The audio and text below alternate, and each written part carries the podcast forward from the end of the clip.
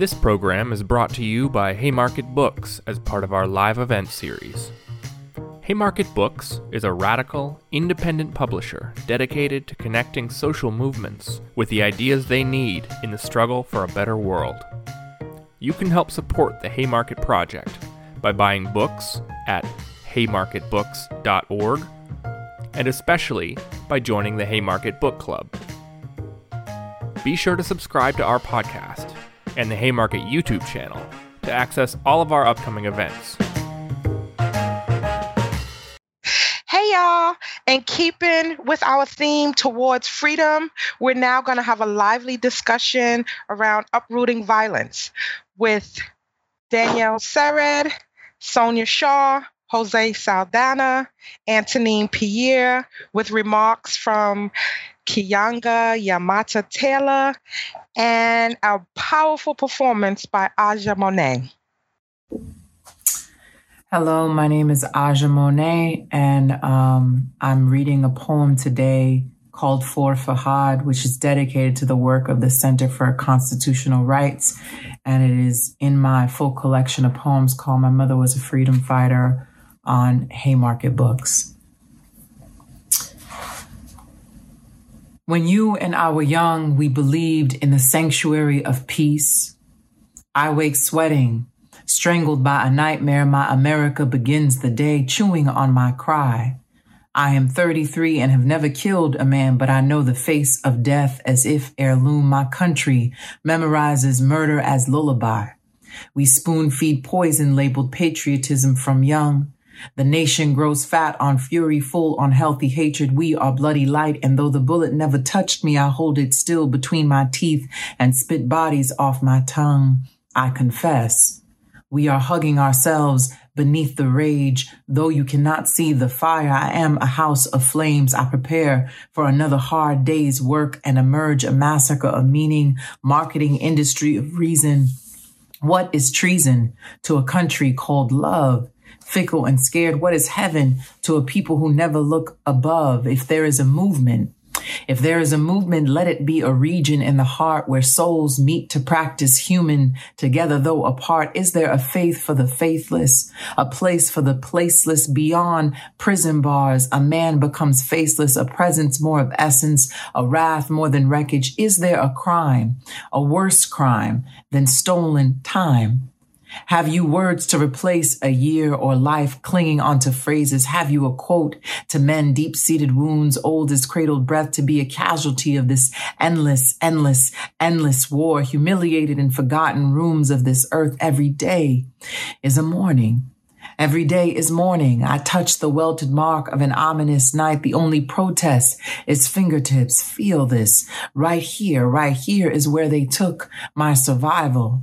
I'm the last siren of hope and a glimpse of this torched town. I linger, I linger in your laws, and unkept promise. When you and I were young, when you and I were young, we believed. We believed in the sanctuary of peace, and we are old. We are old now. I am gray, wrinkled by the pain. I drag my body because there are other bodies on my shoulders. Some cry, others laugh. We mumble stories of remembered paths. Have we not learned? Have we not learned? You can try to kill a man, but you cannot kill the love people have for him. And through this shred of silent seed, we grow above, above all the greed. There are roaches, there are creatures, there are critters, there are secrets that know freedom better than a detainee in Guantanamo Bay. And there's an underworld of human oaths. A man hums in the horror. His voice swarms the silence, lamenting for fought breath, the body, a battlefield he angers for memory of something before, a lost son, a gone father, a left brother, an old friend. I am a woman watching my country make enemies of God. They'd sacrifice the sunrise for a million lies if they could. There are lives beyond the diversion of eyes. His name is his son, his brother, his father. There is a village where names go to wander.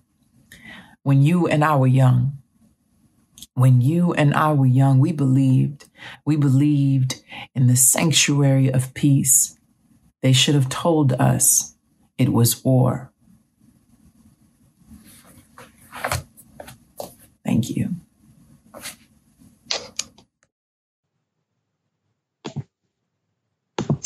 Hello, everybody. My name is Danielle Sered. I'm the Executive Director of Common Justice, and it is my enormous pleasure to welcome to you to this panel at the Beyond the Bars conference today. Um, joining us are some really extraordinary thinkers in our field and movement who together today will be having a conversation about violence, about what causes it, what stands to end it, and how that all relates to our movement to end mass incarceration.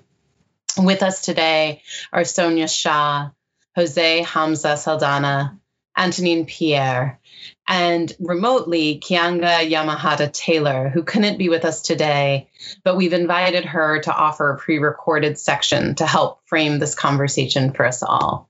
So we'll begin today with Keeanga's contribution and then come back to these extraordinary panelists.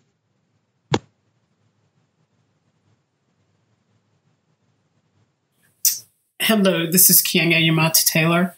Um, um, sorry I can't be with people in in person, but I did want to um, offer some uh, comments about uh, what I think is the wider context within which we should be having this discussion about crime and punishment, and um, really the uh, transformation of the conditions that uh, give rise to both crime and punishment.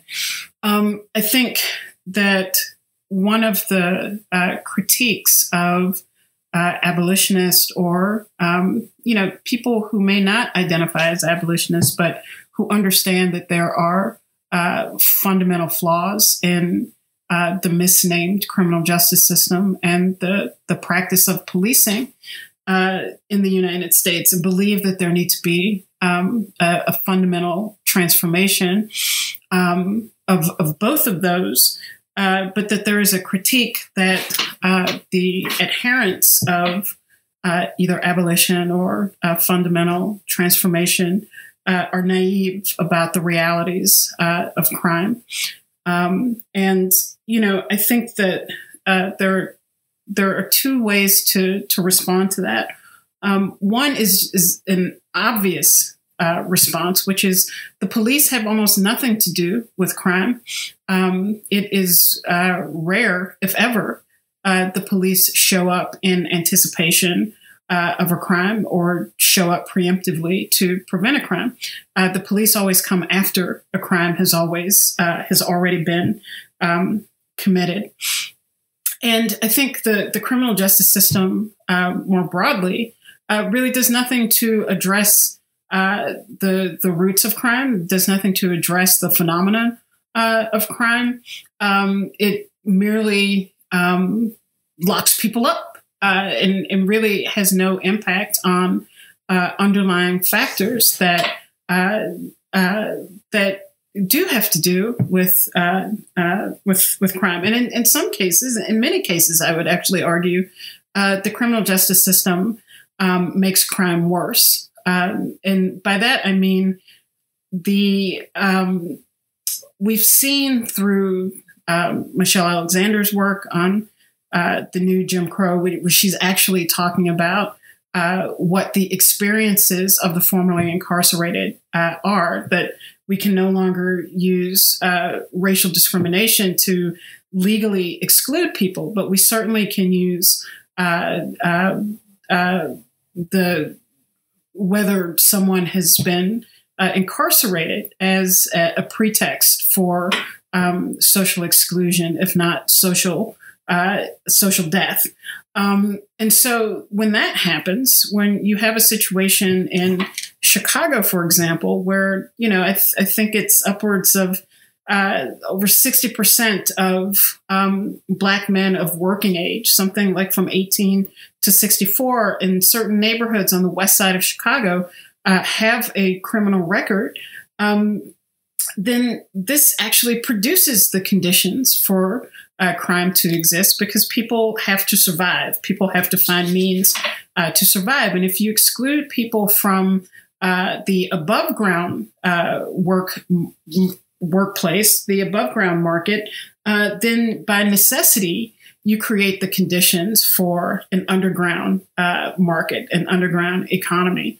Um, and so, in that ways, the uh, intense policing of poor and working class neighborhoods, all with the, the purpose of actually arresting uh, people, um, and the uh, efforts, the uh, the the profound efforts of prosecutors to imprison people um, in fact, create the conditions for the continuation of crime um, in poor and working class uh, communities. Um, but I think beyond that, uh, for um, prison abolitionists and, and others who uh, uh, understand that we need a fundamental transformation of uh, crime and punishment in uh, our understandings of crime and punishment in um, in the United States uh, are not naive and do not uh, uh, put their heads in the sand and ignore um, that uh, violence, um, uh, harm, uh, destructive behaviors, all of these things exist. Um, so, and you know, this is. You know, it's usually elected officials or people connected to uh, the criminal justice system who feel that they need to remind um, the public that crime is a is a problem or that crime is an issue, uh, ignoring the fact that most poor and working class people uh, have to deal with uh, uh, issues of crime uh, in their in their daily lives, um, but that the racism of the police and the racism of the criminal justice system cut many of them off from having any meaningful way uh, to to respond to those issues. Uh, and so I think that um, for our purposes, the point is to try uh, to get at the underlying causes. Um, in our country, in our society, we tend to uh, discuss uh, crime as a moral issue, uh, that there are good and bad people in the world, and quote unquote criminals um, are the bad people uh, in the world. And, you know, this is a completely uh, unhelpful way of uh, framing this and, and, and thinking about this that crime is a social manifestation of inequality in our society. Um, and, you know, there might be all sorts of reasons um, uh, why particular crimes are uh, committed, but I think that we really have to uh, socially address the issues uh, that give rise to crime. Um, and most of that has to do uh, with issues related to deprivation. Uh, that we live in a society that is has overwhelming abundance, but whose spoils are concentrated at the top. Um, we are living through a period of unprecedented uh, inequality, financial, economic inequality in the United States. Um, simultaneously while the costs of living, whether that is rent uh, or food, um, are, are going up uh, in, in some ways dramatically. The cost of food has gone up dramatically, uh, sadistically over the course of this pandemic. Um, and so that mismatch between uh, what people make in wages or income or that there are unemployed people or people who are living in abject poverty, combined with the rising expense of living in our society, um, really create the conditions where uh, people respond uh, in, in in in ways that come into conflict uh, with laws that have been created that are also completely uh, irrational, um, meaning that you know, it's it's not illegal to uh, put people into homelessness through eviction or uh, it's not illegal uh, to stand by and, and watch people suffer uh, from hunger when we have the uh, means, the financial means to uh, to deal with these issues. We have the financial means as a society uh, to house people. We have the financial means as a society to feed people. Um, and, you know, we don't do that. And that's not illegal. But if you uh, go squat in um, or occupy uh, some uh, structure where no one is living in it, that's considered trespassing. Or if you uh, shoplift food, um, as you know, because you need that, or you know someone who needs that, um, you know, that's considered to be uh, theft. So some of this has to do with how the law uh, functions and operates in the first place. But uh, there is a reality that, you know, sometimes in working class and poor communities, um, you know, it's not that you're stealing from a grocery store or some other uh, conglomerate, but that you're, you know, as a function of, of segregation, um, as a, you know, function of, of how people uh, cohabitate um, in buildings in neighborhoods, that you're robbing people uh, who don't have it to give uh, either. Um, and that, you know, that's a function of uh, deprivation um, in our society. I, I, think that beyond the questions of uh, deprivation are uh, the how people cope with the alienation, uh, the frustration, uh, really the madness that is imposed upon us by living under those types of conditions, and and that you know has to do with um, how part of how we can understand interpersonal violence, um, uh, domestic violence, uh, in some cases. Um, and we have to have means to deal with that, both materially. Um, many of these frustrations are rooted in deprivation. They're rooted in an inability to make up that mismatch between uh, what is necessary uh, to live and what is available. Um, but they can also be rooted in uh, uh sexism and homophobia and transphobia. Um, and so we also have to have the means to to deal with uh, oppression as it expresses itself in that way. Um, but I think for for those of us who are fundamentally trying to transform uh, these systems, none of the methods available to us address these underlying uh, issues. Uh, arrest, incarceration, throwing away the key, leaving people in prison for any period uh, of time, leaving people in jail for any of uh, period of time is destructive. Uh, it, and it doesn't uh, uh, address the underlying uh, issues. And in the case of public officials, um, who, in the rare occasions that they are arrested or um, incarcerated, it's even more harmful because it gives the impression that something is being done. It gives the impression uh, that uh, this is uh, progress or this is what reform looks like. And none of the underlying conditions um, that have given rise to um, uh, what created the context for uh, a particular crime to be committed in the first place have ever been addressed. And so part of our discussion has to be um, how do we get at the root of uh, issues of, of crime, um, uh, issues of harm, uh,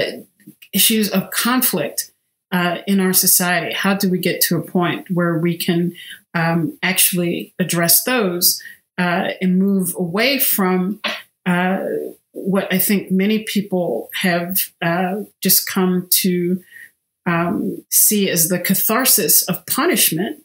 Uh, but without actually addressing uh, any underlying issues. And maybe that is because people have been conditioned to think in our society that that is the best that you can hope for is the catharsis of punishment, but uh, without actually uh, attending to the underlying factors.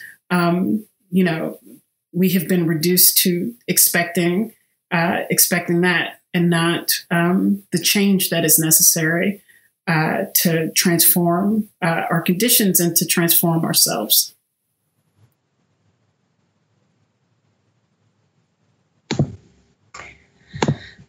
So, to begin our conversation about violence, we want to make sure that we're all on the same page about what we even mean and are speaking about.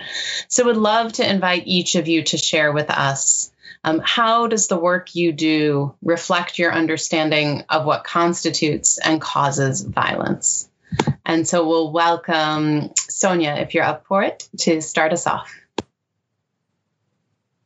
Hi, everyone. Um, I was secretly cursing and hoping that I wasn't going to be first because I would love to hear from Jose Hamza and Antonine, um, but I can definitely start. Um, you know, I think uh, the most important thing, I think, in any conversation of violence is to understand its complexity, that it's multivarious, and that it is at all levels um, and that there's no singular cause of violence. Violence is structural, it's interpersonal, it's historic, um, it's dynamic, um, it's got trauma attached to it. And, I, and when we reduce violence into sort of this one singular story or singular narrative of this person caused harm, this person received harm, we lose the whole field of the reality of our lives and context and the world in which we live.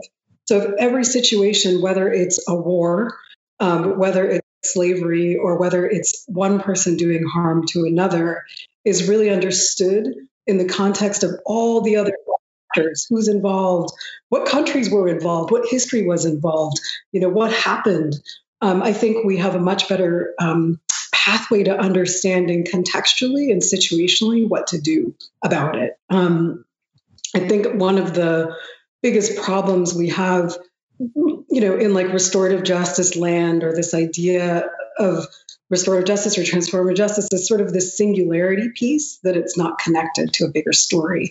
And i think that what we always have to do is connect these violences to the bigger story. Um, and place it in that context Beautiful. Thank you so much. Um, and let's transition now to Antonine. And if you can also address how does the work you do reflect your understanding of what constitutes and causes violence? Yeah, I mean, Sonia, thank you for opening. I think you did great. and and for really broadening the scope in terms of what we mean when we say violence. I think that in our current society, we often think of violence in terms of what do people do to each other, right? Like if I steal your car, what is the violence that's caused by that? You may not be able to go to work. You may not be able to pick up your kids from school or take them to doctor's appointments. And the work, the work that we do at the Brooklyn Movement Center really pauses to say, well, like before we even get into interpersonal violence, like what is the structural violence that is happening?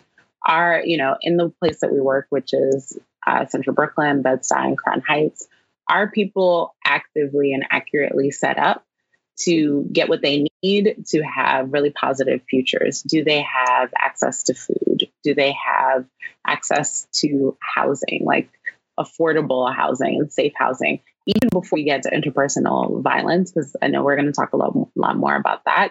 But when we talk about the structural violence of social injustice, it creates a, you know, it creates a particular fishbowl, a particular situation where people feel like their very lives are threatened, even though there isn't anyone pointing a gun at them. Thank you so much. Um, and Jose, bringing it to you, if you can share with us how the work you does, ref- the work you do, reflects your understanding of what constitutes and causes violence. Yes, thank you. I'm so happy to be here amongst beautiful people. Uh, at RAP, you know, we well, first let me just say that we live in a society that almost permanently or perpetually punishes violent behavior, but it does so in a vacuum. It doesn't do anything whatsoever to address the environmental, the social, economic, and political conditions that may have contributed to violent behavior. And in fact, we know that it has. America was founded on a very violent history. The annihilation of indigenous people, enslavement of African people, the violent deprivation of people of color's basic human rights and civic rights. So, but it does nothing to address the conditions that we have inherited today. RAP does what RAP does, RAP was founded to end mass incarceration or the racist systemic system that promotes mass incarceration and targets people of color and exposes the inhumanity and injustice of perpetual or permanent punishment. Thank you all so much. Um, so, you all feel we are off to a strong start here. And moving in this conversation toward the things we think about as to how we should be addressing violence if it is not mass incarceration, would invite each of you to share, given your understanding of violence, what do you see as the most effective ways to address it? Um, and whoever wants to can jump in first.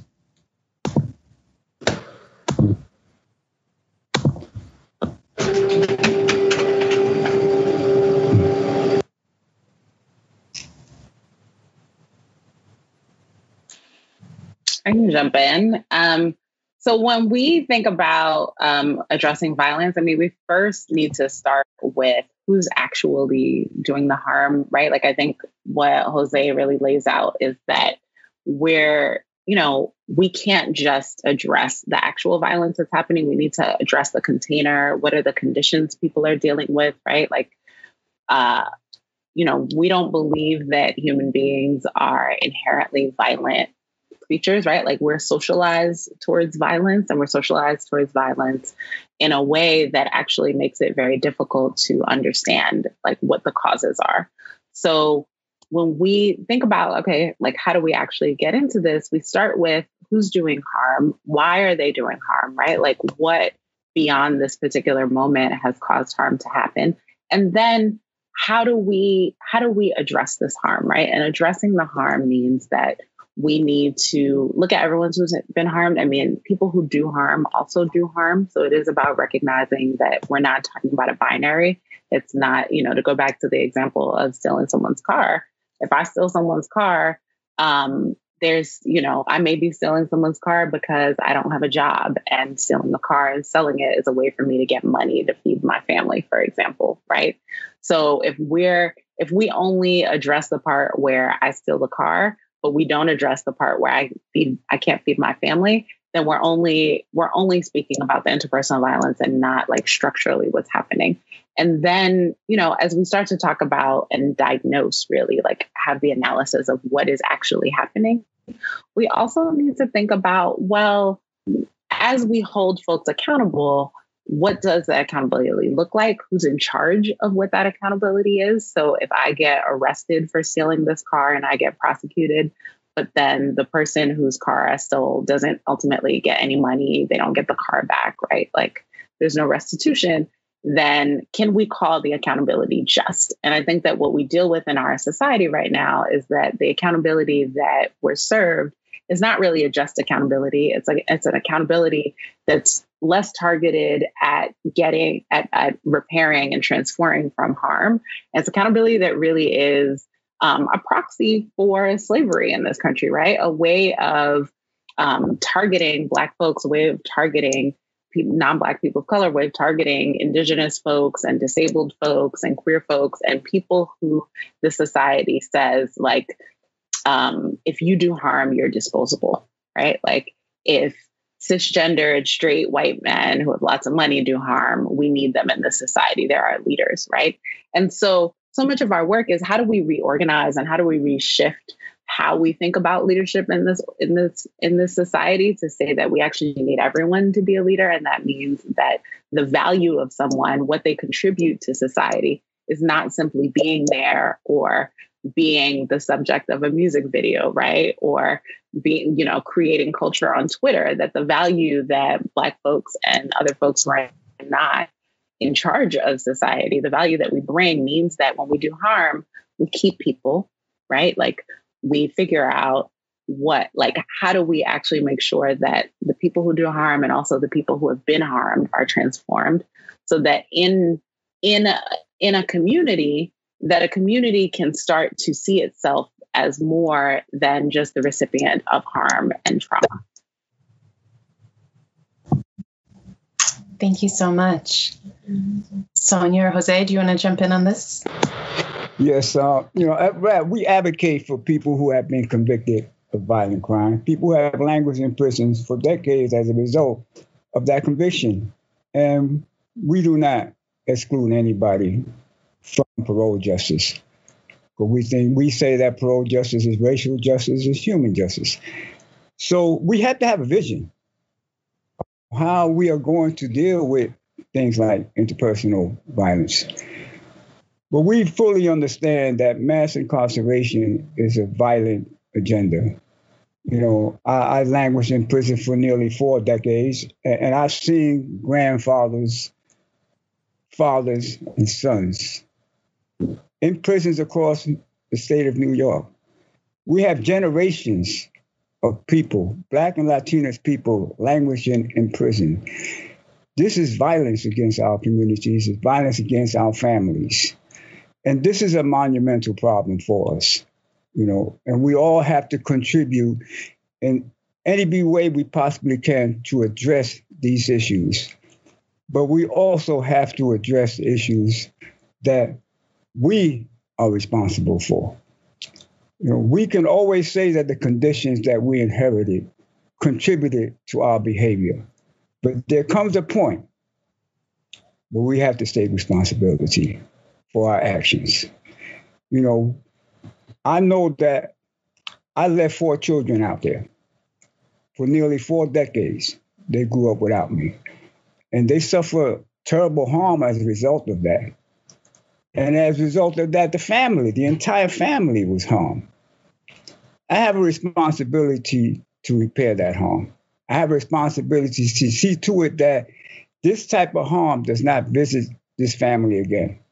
And I think that that's where we all can contribute to immediately today in repairing this harm. But it must start with acknowledgement, and I hate to use this terminology, but it, it fits, you know, our condition.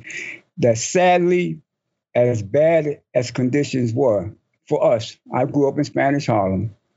I have to admit that I contributed to my own oppression, and that many of us contributed to our own oppression by resorting to the type of behavior we did, by selling drugs in our community, we have to take that responsibility and see to it that our communities are free of that type of harm. And then maybe we could all unite, form that united front to deal with the bigger problem of stopping systemic racism in our communities. Sonia.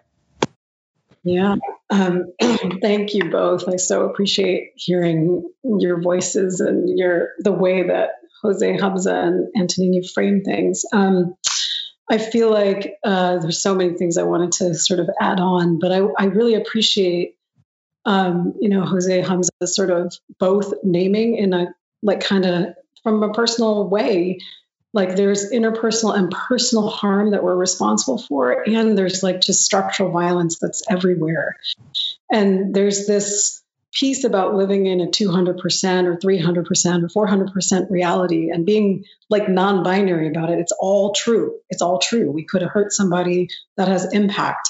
You know, there's structural things that have hurt us that has impact. And I think sometimes it's really difficult for our brains and our bodies to hold like all of the things to be true at the same time um, when we're living in the day to day and you know people are reacting to sort of different parts of ourselves. So my my partner spent 30 years in prison. Um, his mother was um, is na- he's native. His mother was stolen off of a reservation uh, brought into a white family was abused then abused um, him. And, and at 15 he committed a crime that landed him 30 years in prison. And so there's not a day that goes by where I, I think he doesn't feel sort of interpersonally accountable for what he did and who is responsible for the history and the legacy of what happened to him. And how do we hold those things without one minimizing the other?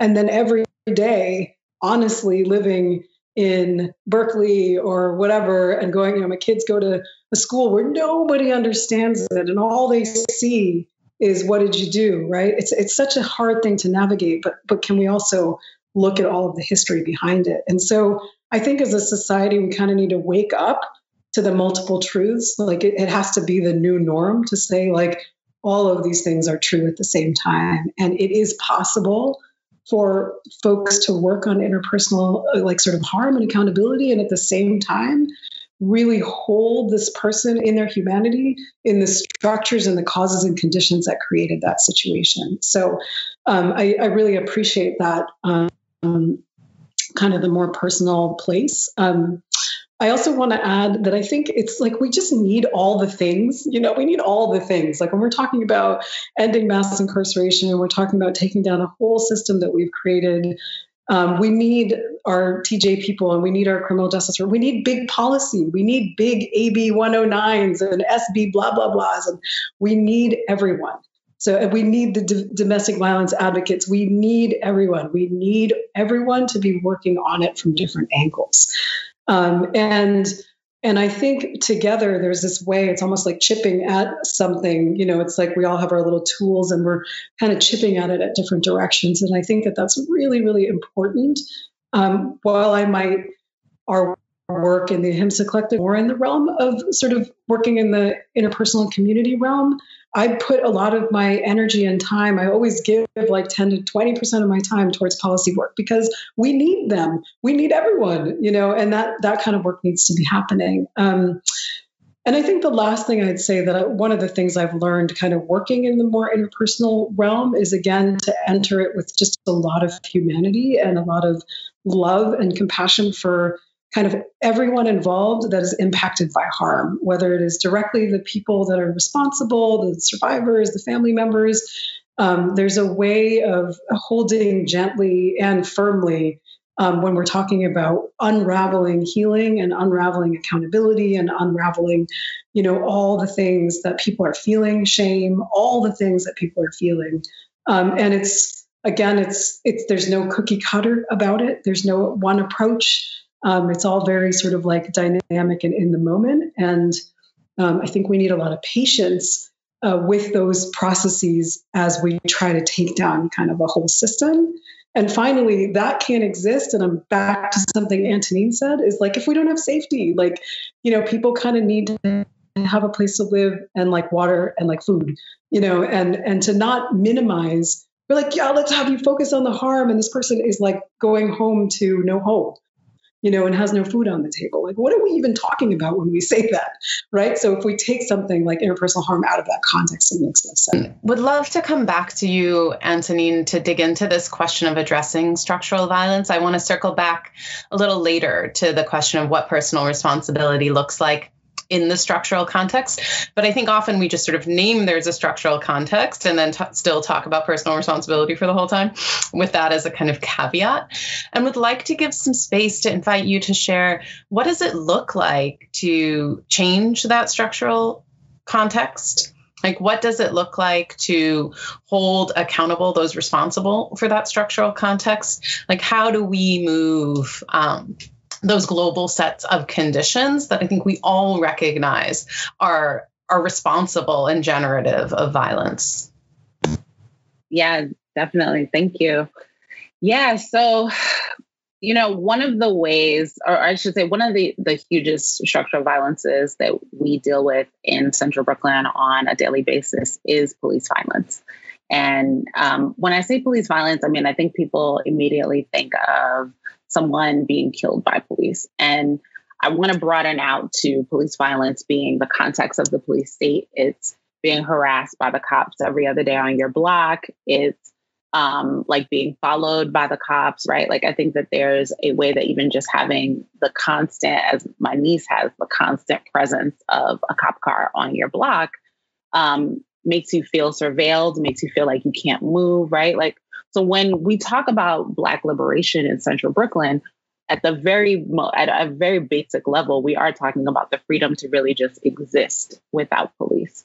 And then, you know, when in thinking about how do we fight against um, against that type of violence, I want to just talk a little bit about some of the work that we've done in Crown Heights, working with the family of Saheed Vassell, who was killed just around three years ago this April. And um, Saheed was um, a young man, he was 34 years old, and a father in Crown Heights who was walking down the street at four o'clock in the afternoon and, and um, was having a mental health crisis. And four police officers came out and fired 10 gunshots at Saheed, right? and he was he was killed almost instantly. And I think that um, you know when we went into this neighborhood, and, and, when I say went into this neighborhood, I mean we didn't have right like we were we were doing events in the neighborhood, but really didn't have the relationships that I think really make organizing real.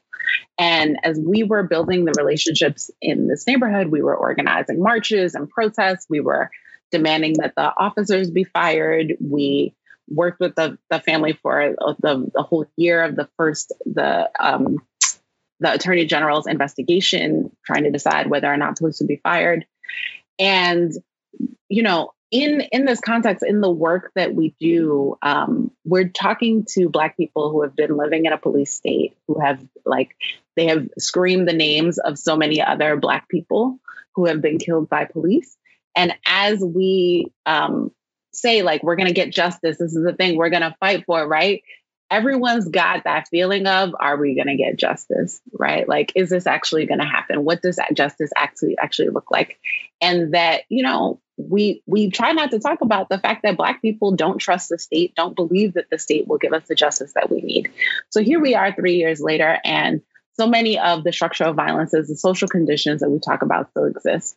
And our work, you know, Brooklyn Movement Center's commitment to this neighborhood, to this area that Saheed Vassell loves so much, and the people he loves so much, and the people who were his friends all over the neighborhood, is to say that justice for structural violence can sometimes look like creating space and creating ways for people to live, for people to flourish, and that we can do this work um, now that we can do this work really around how do we create different ways of interacting with each other, right? Like, how do we make it so that young mothers in the neighborhood have access to healthcare, that they have diapers and Similac, right? Like, how do we make it so that um, the conditions of not being able to access mental health care and being constantly surveilled by the police how do we make it so that the conditions no longer exist for another Saheed to be created in that neighborhood? And in doing that, we we address the fact that people don't feel like they can get justice from the system, but then we create a new kind of justice outside of the system that actually shifts the system through our actions that is is different from I think what we're used to the marching, the protesting, the demanding, um, but it is, I don't think it's any less powerful. It actually just speaks to what people love about where they live.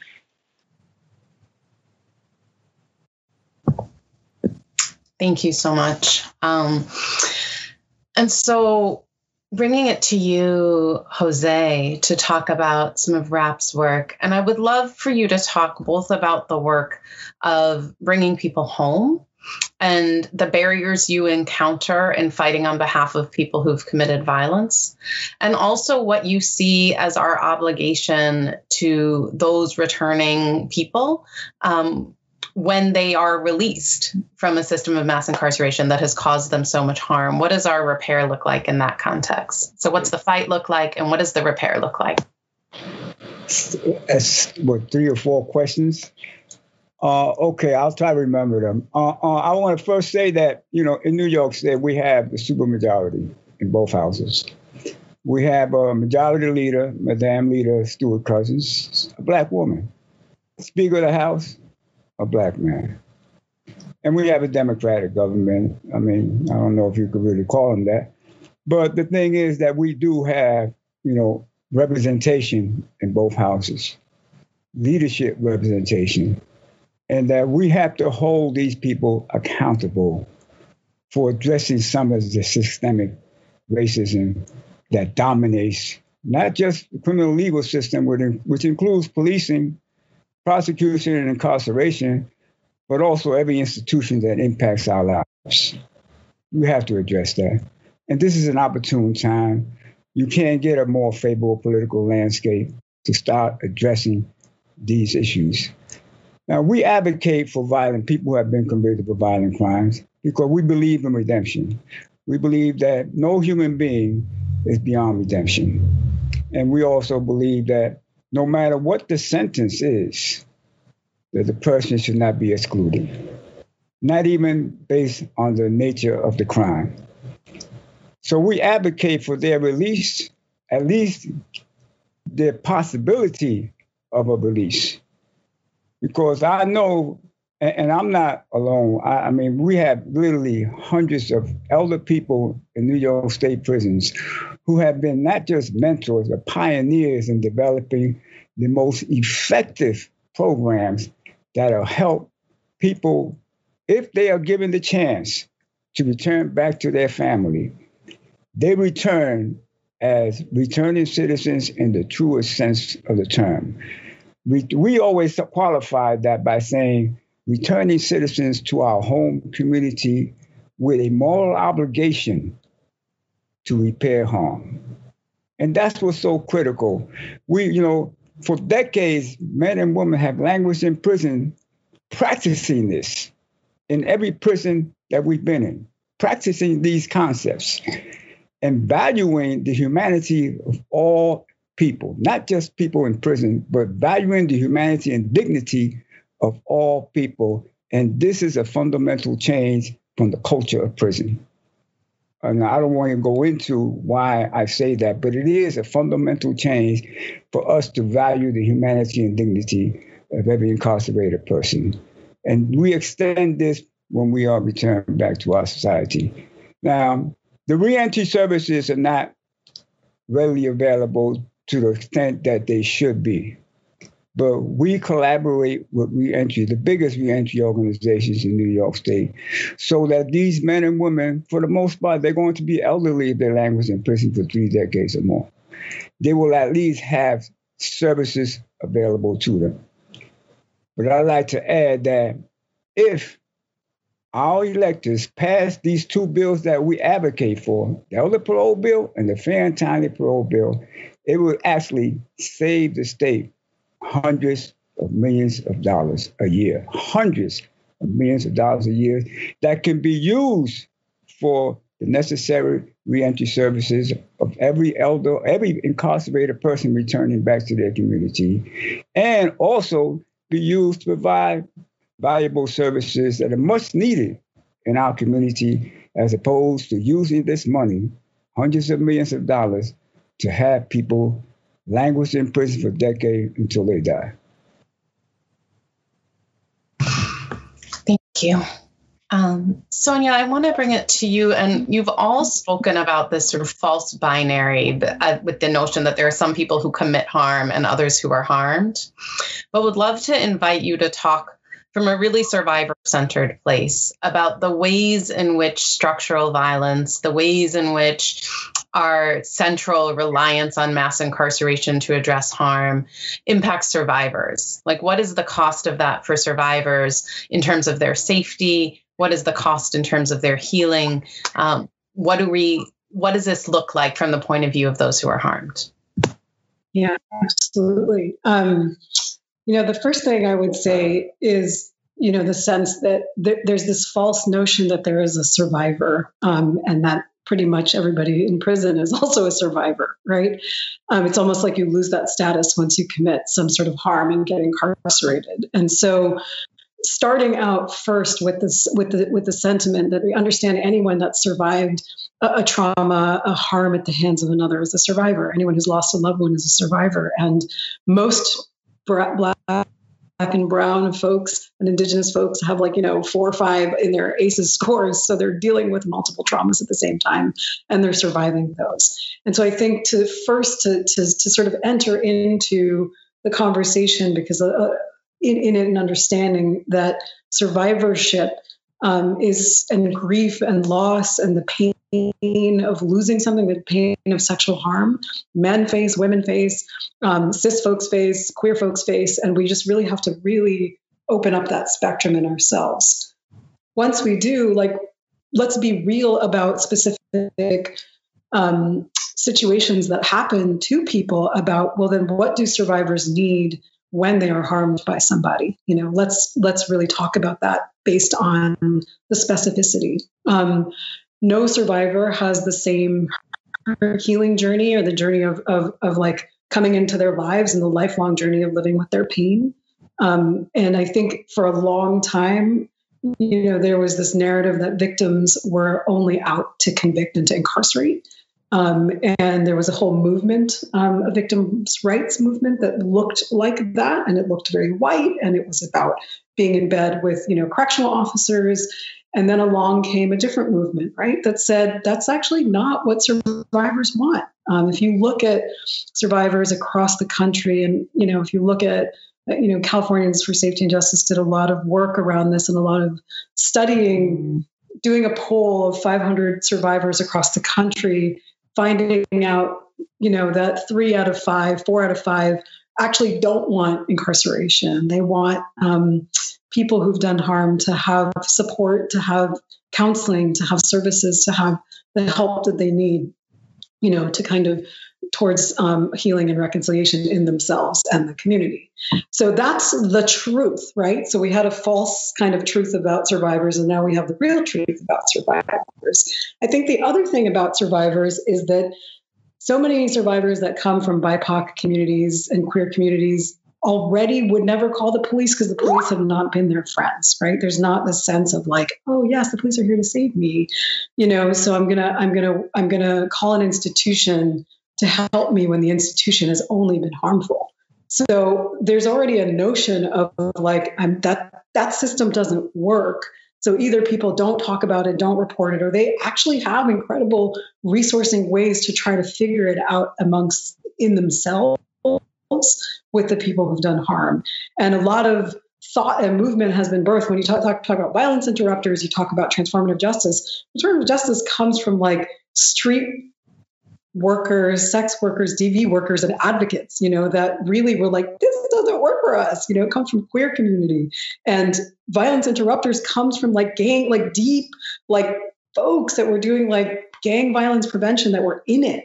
And that was creative, right? Those were creative survivors that were like, yeah, yeah, yeah, no, the institution doesn't work for us. You know, we're going to find our own way to do a healing and interruption and kind of get what we need. So I feel like when we're talking about this from a super, you know, survivor centered place, let's let's not pigeonhole survivors as like, you know, the like the like the anti-god or the demon. You know let's not see a singular story about them. Let's see them as really kind of creative members of the community um, that are enmeshed in all aspects of this that are saying we have some really creative solutions. I, I also think about you know, grandma and auntie and the mom and pop women that I know that are like, they're like the first responders on the scene. You know, they're like the ones that are like, girlfriend, something happens, somebody dies, some sexual harm happens, come to my house. I will be there for you. I will walk with you on this journey. And a lot of those folks come from the place of survivorship. I'm thinking about, you know, Adela in LA, and I'm thinking about so many people who do this kind of work in these really grassroots and really creative ways. Um, and I think in this also with the violence thing is not getting lost um, the piece around queer communities and sexual harm and domestic violence. Because a lot of times when we focus on violence, we, we focus on it in terms of kind of these more um, ways of thinking about mass incarceration and homicide and not thinking about gendered violence and thinking about sexual harm and really seeing those strategies, you know, are sometimes similar and sometimes different as well. Thank you so much. And so, Antonine, when you were talking, it's similar to what Sonia shared. You asked the question about um, addressing the harm that those responsible for violence, you know, have caused, and raising the question of what it looks like in practice, who's in charge of what that accountability is. And I think many people believe that the threat of the state of incarceration, of supervision, of control, um, that those things are necessary levers to get people who've caused harm to participate in an accountability process. They wouldn't do voluntarily if just invited by members of co- their community. And so, can you talk about how you engage people in accountability processes without the threat of the state as a motivating or defining force? Yeah. You know, I, I think that um, we too often, I think in particular, I mean, when I say we, what I actually mean is our society at large. I don't, I think that our, those who govern our society have created these ways to cast people out, right? Like that the idea is that you've done something wrong and we need to cast you away. And that to really think about how do we process harm in ways that are transformative, we've got to flip the frame and with transformative justice, we're starting with the assumption that all of all of our folks are inherently valuable, right? Like we're starting with the assumption that we need the leadership of everyone in a community to govern, to create community. And we're starting with the assumption that people want to be in community, right? Like, so Sonia, you were talking about violence interrupters and, you know, how that comes out of um, gang culture. And, you know, gang culture is a real culture. And why does it exist? Because people want to be in community, right? Like people will go against their nature to commit violence to have a feeling of belonging, right? Um, and that that is as much a part of this conversation as people doing violence to be able to feed their families. So I think that if we can start with the assumption that people want to be in community, then like we can structure our accountability processes in ways that actually are focused in towards bringing people back into community. Because for someone to do violence or for someone to do harm it is a breach of a social contract right? It is saying that i'm going to do something negative to someone that i'm in community with. And that the purpose of an accountability process really, you know, we talk about transformative justice, transforming someone, um, transforming the way a community holds harm really says like, look, these these conditions suck. and we want to really make, sure that in this process you become and we become different entities from where we started because you know he, harm is is a, a part of humanity, right? Like to to do harm is something that we all do when we're in relationship with anyone. But the question is, how can we actually shift what happens as a cause of that harm? How can the harm actually be an impetus for growth and, for change? I think that we focus so much on what has happened to us, what we've lost, what, where we can't go back. And that actually makes it very difficult for us to imagine, to dream, to ideate, to create in the way that Sonia is talking about, to really think of, well, what do we need so that this harm is less likely to um, happen in the future?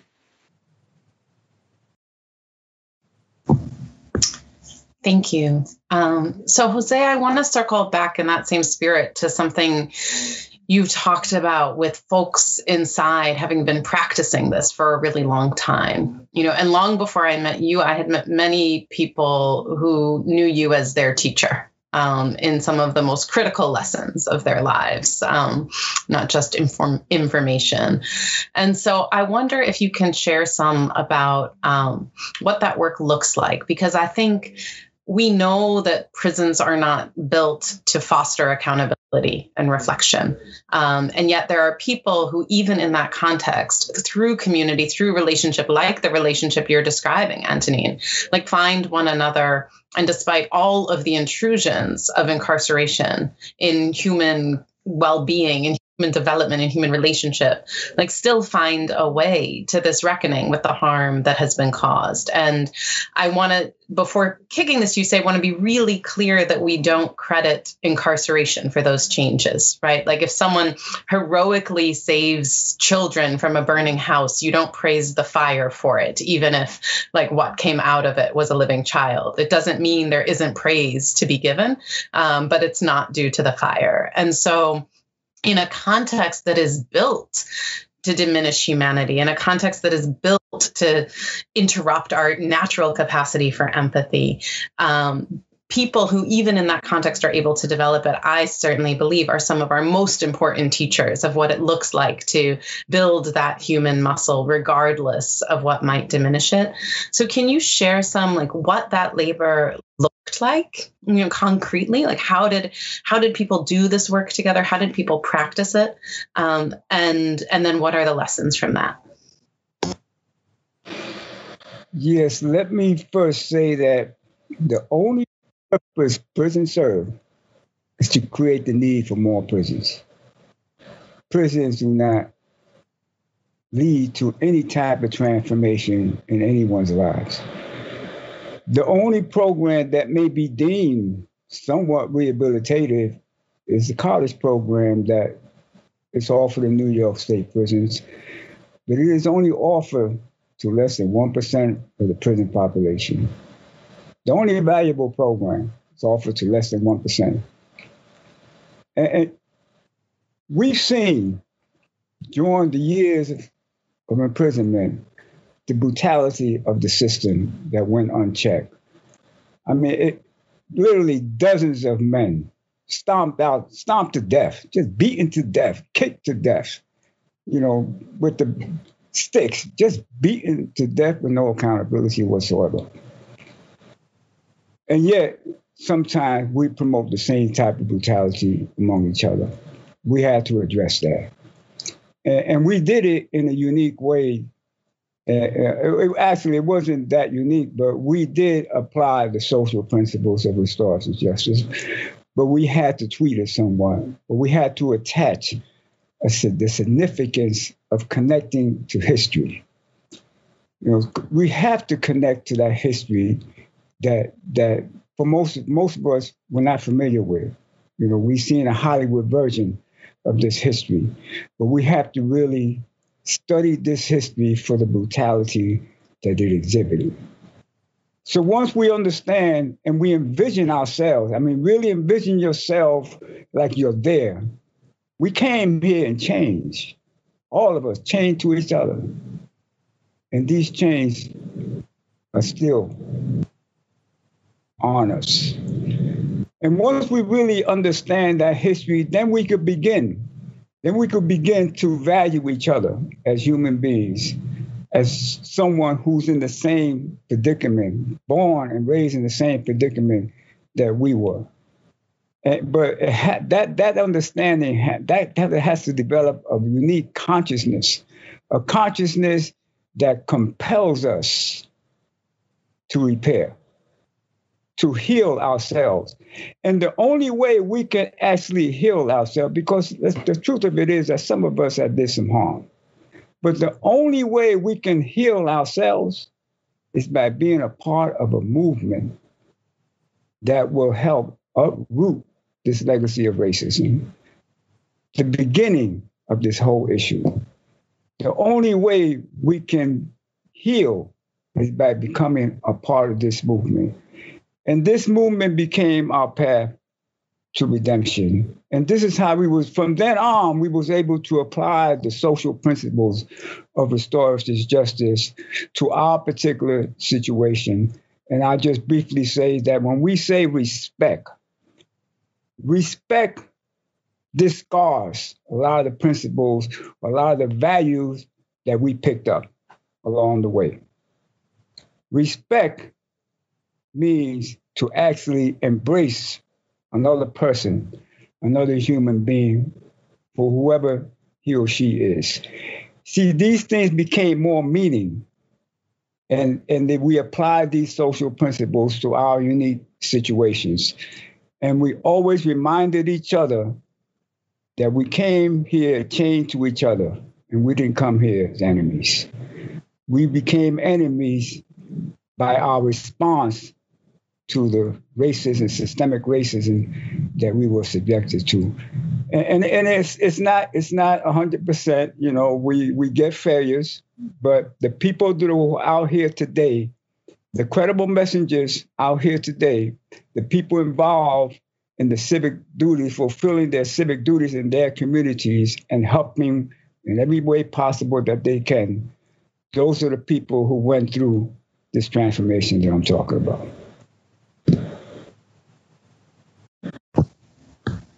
Thank you. And I want to take the direction that you're offering us. And, you know, in this conversation about violence, want to acknowledge that I think all of us on this call, many of us listening, are are people who've caused harm and are people who've survived harm. And the pain that we're talking about is immense. And so would like to draw on the wisdom of a Chicago native, not myself, um, Chaka Khan, and put the question to you um, tell me something good right? Like what does this look like when it works? You know whether that is about a systemic change whether it's about an, an, a process to address interpersonal violence that you have seen work um, obviously honoring the confidentiality of anyone in the process but to the degree you're able to can you give us a vision of like give us a picture of what it looks like to address violence successfully um, so that we can see it and and move toward it together. So Sonia, I will kick this one to you first, and then come back to everybody. Yeah, I appreciate that question. Um, we spend so much time in like deconstructing what's not working, and um, one of my favorite people, Justice Yazzie of the Navajo Nation, always you know talks about being in a good way and really sort of how the good opens the door to the good to the good to the good. So um, you know i've been thinking about this like so uh, our work uh, and the name of our organization is the ahimsa collective. Ahimsa is a sanskrit word that means non-harm and non-injury. Um, but we've been doing more and more um, work along sort of every area of um, not being completely outside the criminal legal system to people who are in the in the sort of incarceration system to outside of it.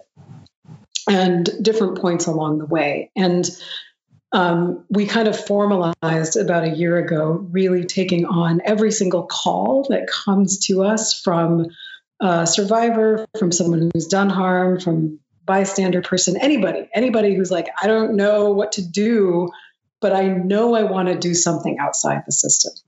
So already that's a win to me.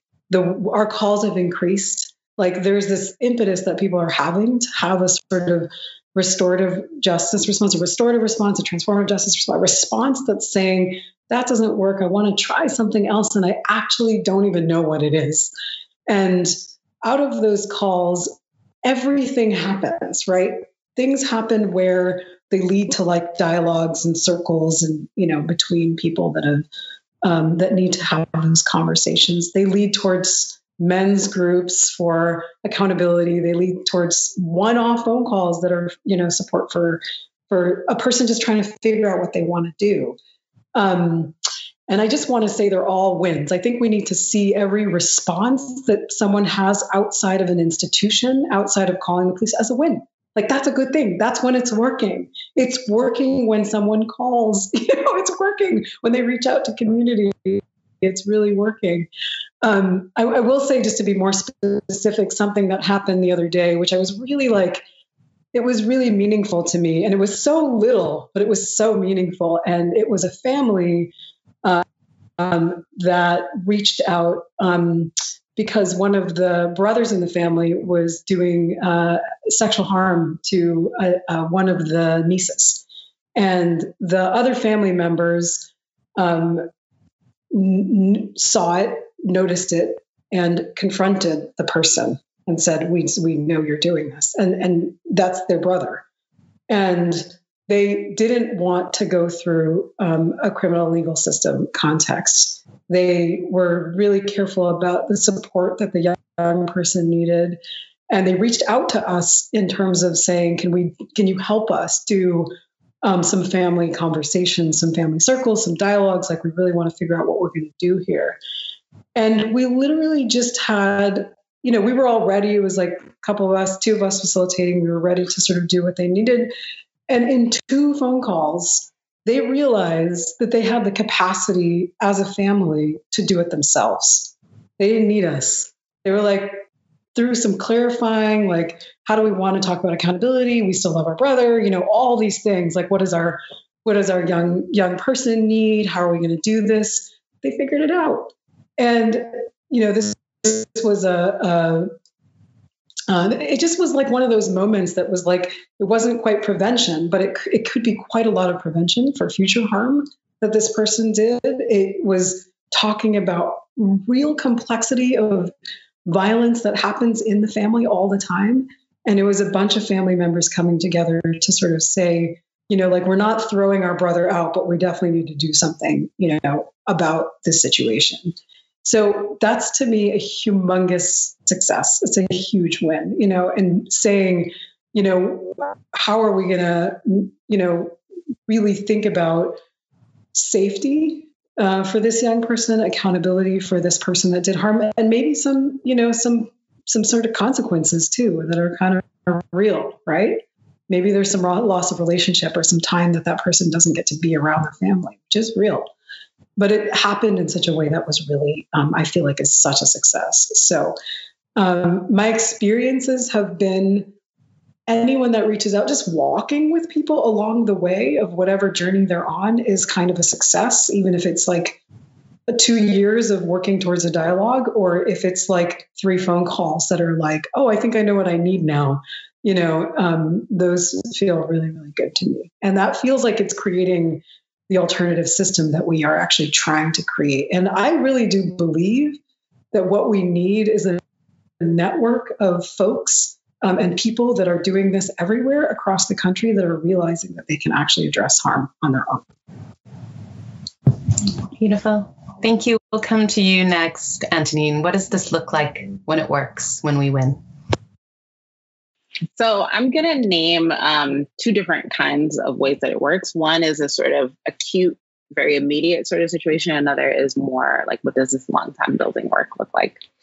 So, um, so this past fall on my block, there was a young man who was um, mentally ill, was having a mental health crisis, and he uh, broke the windows of a lot of people's cars on the block, right? And um, uh, someone called the cops. The cops were looking for him. The cops did not find him. Um, what I believe ultimately happened is that the father of the young man got contact information for everyone whose car window was broken and paid for repairs. And this is like, I mean, I want to say this is like not the best case scenario, but one of the best case scenarios, right? Because we see that people experience harm. Police were not allowed to cause more harm, right? I think there still is a question for me of is the young man getting the help and the support that he needs? But also his family being in a financial position to be able to be accountable for the harm. I think again right like we're looking at how like very acutely this is kind of a win right? Like no one went to jail um, which is which would have again caused more harm. And we want to be able to solve these kind of acute issue, issues of harm right? Like uh, and there's an a um, there's a very acute impact, right? Like there's a, a thing that happens and then we have to deal with it, that we can do this in community, that we can do it without police, and that we can figure out what what is the accountability that has to happen. Now, very often when we talk about violence, we talk about structural violence, we're actually talking about a culture of violence. We're talking about a lot of people who are impacted by the by um, often like a mindset, right? And so some of this work came up uh, at the Brooklyn Movement Center with in our anti-street harassment working group. And we had it was called no disrespect and we had um, it was led by black women who were like street harassment sucks. We want to go out and we want to have conversations. In particular we want to have conversations with black folks with black gender nonconforming women and men about the violence that's happening. We want to talk to people who experience violence about how they can protect themselves and we want to talk to people who are doing violence about how they can do it differently, right? Like how they can be in community with us and not disrespect us and not follow us walking down the street and not scream things about our physical appearance, right? And you know, I think that there were a lot of um, conversations that we had that were really powerful, right? Like we had conversations with people, and I want to name in this culture of defund and abolition that we would talk to people and we would say, you know, we're trying to solve this problem without police because sometimes they do more harm. And no one was like, please call the cops when someone is hollering at you on the street. So I just want to say that that the resistance that we met was often about patriarchy. It was often like, what, like you don't want me to say hello to you on the street, right? And sort of restructuring, renorming, like what is the way to actually do this respectfully? And as we are talking about transformative justice and, you know, the many people, the many entities who can be transformed, I do want to name that we get transformed in in the process of doing this work, right? Like we're because we come to work to end white supremacy, it doesn't mean that we don't have internalized white supremacy and internalized patriarchy, right? And that in doing this work in community and really being able to move folks we say are doing harm we can also move the ways that we do harm and also become, I think, better at the work of changing culture. So, you know, the work of No Disrespect um, formally ended in 2018. And we're, you know, so many folks involved, both our core leadership team and also our male allies who are working in solidarity with our, our leadership on anti street harassment work have all talked about how they personally have been transformed, how they have found themselves um, standing up against patriarchy in their workplace, how the our male allies have actually had to confront people in their lives about the the violence that that they do. And this is something that when they first came together, they were like, "Oh, I need to talk to my friends about violence. This is scary." To doing it and becoming familiar, and it becomes a habit and a culture and a lifestyle. And so, you know, when we talk about how we do this over time, I do want to name that, you know, the way that the carceral system creates a lifestyle for us where we want to punish people for doing harm that transformative justice also it cultivates a different kind of culture a different kind of lifestyle and it it it requires us to say you know the way that we hold each other in community isn't actually supporting community and we're we're learning through our own personal work how to hold community more powerfully and how to get the things that we want coming um, out of um, an incidence, or not even an incidence, but even just again, just the, the fact of living in these cultures of violence. Beautiful. Thank you. Um, Jose, what does this look like when it's good? What does it look like when we win? Right before I was released, maybe just a few months before I was released, you know, I was part of a facilitating crew that facilitated a course, a six month course on character and empowerment.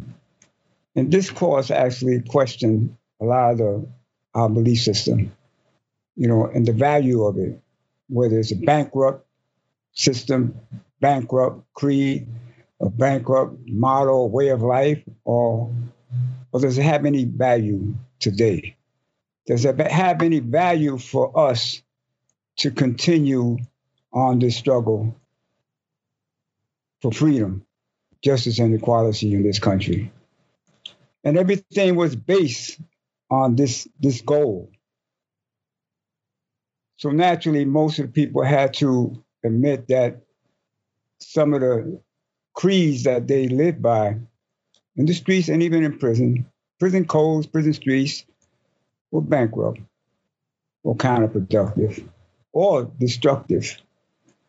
So we went through six months of questioning our shortcomings, our character shortcomings, questioning our fundamental flaws in our thinking and behavior. And, and you know, it was it, it was very intense. It was very intense, sometimes heated, sometimes very, very emotional. You know, we it was a real it was a real session no fakeness about it, no war stories being told. People actually sharing some of the most intimate parts of their lives towards growth, towards empowerment. And at the end of the six month, you know, we said there's no graduation here. Now you have to live by this new set of values that you say you embrace now. And we asked everybody to just give a little statement as to what they learned and one person who was a, a leader of a gang, uh, a real, a bona fide statewide leader of a gang. I didn't think he was going to stick it, stick with it. I, I know I seen him. I said, "Oh yeah, well he'll be here a couple of weeks and we won't see him again." But he stuck through it for six months. And at the end, when it came his time to say what he got out of this program, this course, he thanked all three of us, the facilitators. He says, I want you all to know. And he got very, very emotional. That y'all changed my life. And that to me is the reward. That we changed a person like him. We changed his life. And hopefully, you know, he'll live on now with a new set of values that will help not only him, but his family and his community. Thank you all so much for this just really um, deeply moving and deeply inspiring conversation. And I want, as a way of closing out, to invite each of you to share sort of call to action for the folks who are listening, um, of whatever shape or size you want that call to be. Um, so, Jose, we'll send it back to you for that first call to action. Okay, thank you. This is my favorite part. we advocate for two bills. They are a moderate approach to uprooting the racism that exists in our criminal legal system. And will do what we all want reunite families. The elder parole bill has 25 co sponsors in the Senate. We need 32 to be a majority. And the fair and timely parole bill has also 25 in the Senate. We need 32. So these bills are supported by nearly over three quarters of our legislators. What you can do, everyone listening, is call your elected senator and assembly person and tell them that you support the elder parole bill and the fair and timely parole bill. And if they are not supporting it, that they should support it. And visit our website. That's the RAPP website, rappcampaign.com.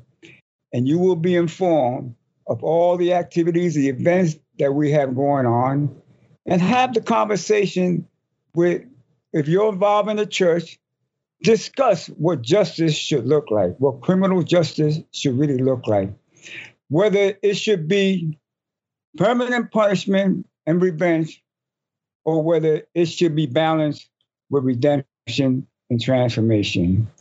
Have this discussion because we as a community can and should define what justice looks like for us.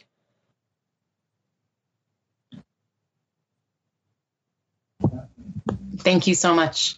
Sonia, coming to you for your call to action.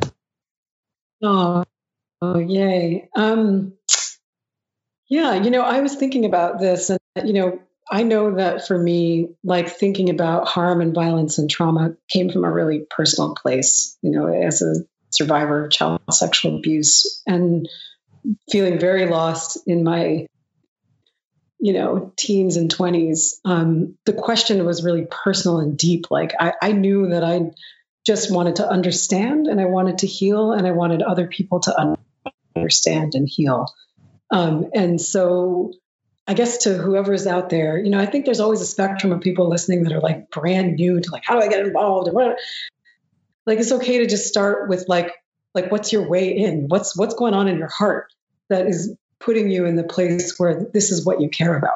Um, whether you're incarcerated, whether you're a person in community, you know, um, whether it's down your block, whether it's inside of yourself, whatever it is, like what is your way in? And let that guide you to the next way in and the door that opens the door to the good, to the good, to the good.